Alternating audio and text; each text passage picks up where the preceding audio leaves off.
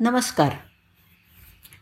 आज आपण म्हाळसादेवी बद्दलच्या दोन छोट्या छोट्या कथा ऐकणार आहोत. माघ पौर्णिमा आदिशक्तीच्या एका अवतार कार्याचं स्मरण करून देते. हे स्मरण भक्तांना दिलासा देणारं आहे. देव आणि दैत्य यांनी सागराचं मंथन चालू केलं. या मंथनामधून एक एक दिव्य अशा वस्तू बाहेर पडायला लागल्या. यातून उच्चैश्रवा घोडा हलाहल विष अप्सरा आणि अमृताचा सुंदर कलशसुद्धा बाहेर आला. हा कलश पाहताच देव आणि दैत्य झटापटी करायला लागले.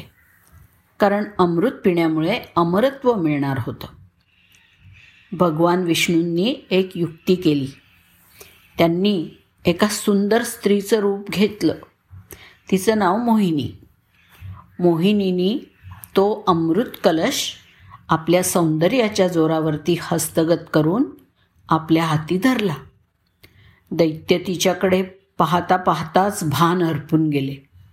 मोहिनीनी देवांना अमृत पाजलं. दैत्य तसेच राहिले. मोहिनीने आपली माया टाकून हे संकट दूर केलं. मग मोहिनी अंतर्धान पावली. काही काळ गेला. भगवान शिवांना ते मोहिनी रूप पाहण्याची इच्छा झाली.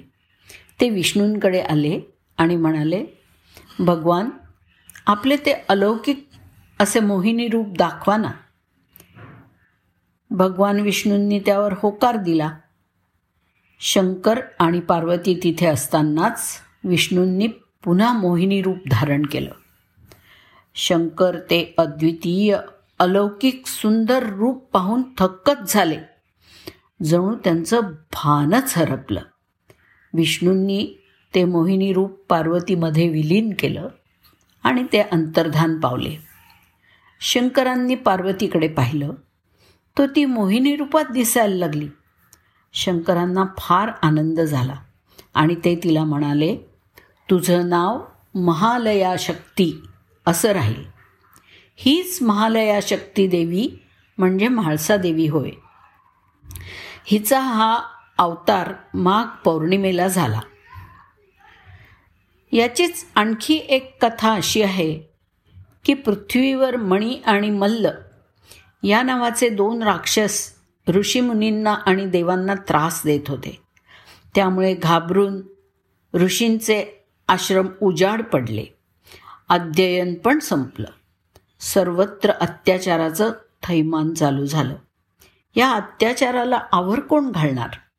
सर्व देव आणि ऋषीमुनी शिवलोकात गेले. तिथे भगवान शंकर पार्वतीसह आसनावर बसले होते. भगवान शंकरांची ज्ञानसाधना चालली होती. पार्वती ज्ञानरूपा होऊन शंकराशी तन्मय झाली होती. तिचं तेज अलौकिकरित्या वाढलेलं होतं. तिचे डोळे चंद्रबिंबासारखे चमकत होते. अधूनमधून ती जगाकडे नेत्रकटाक्ष टाकत होती. यावेळी विश्वातील सर्व घडामोडींची जाणीव त्या कटाक्षामध्ये भरून येत आहे असं वाटत होतं. विश्वाच्या या माऊलीला जणू सर्व ज्ञान होत होतं. या दिव्य रूपासमोर सर्व देव ऋषीमुनी आले आणि त्यांनी भीषण अत्याचारांच्या सर्व कथा त्यांना ऐकवल्या.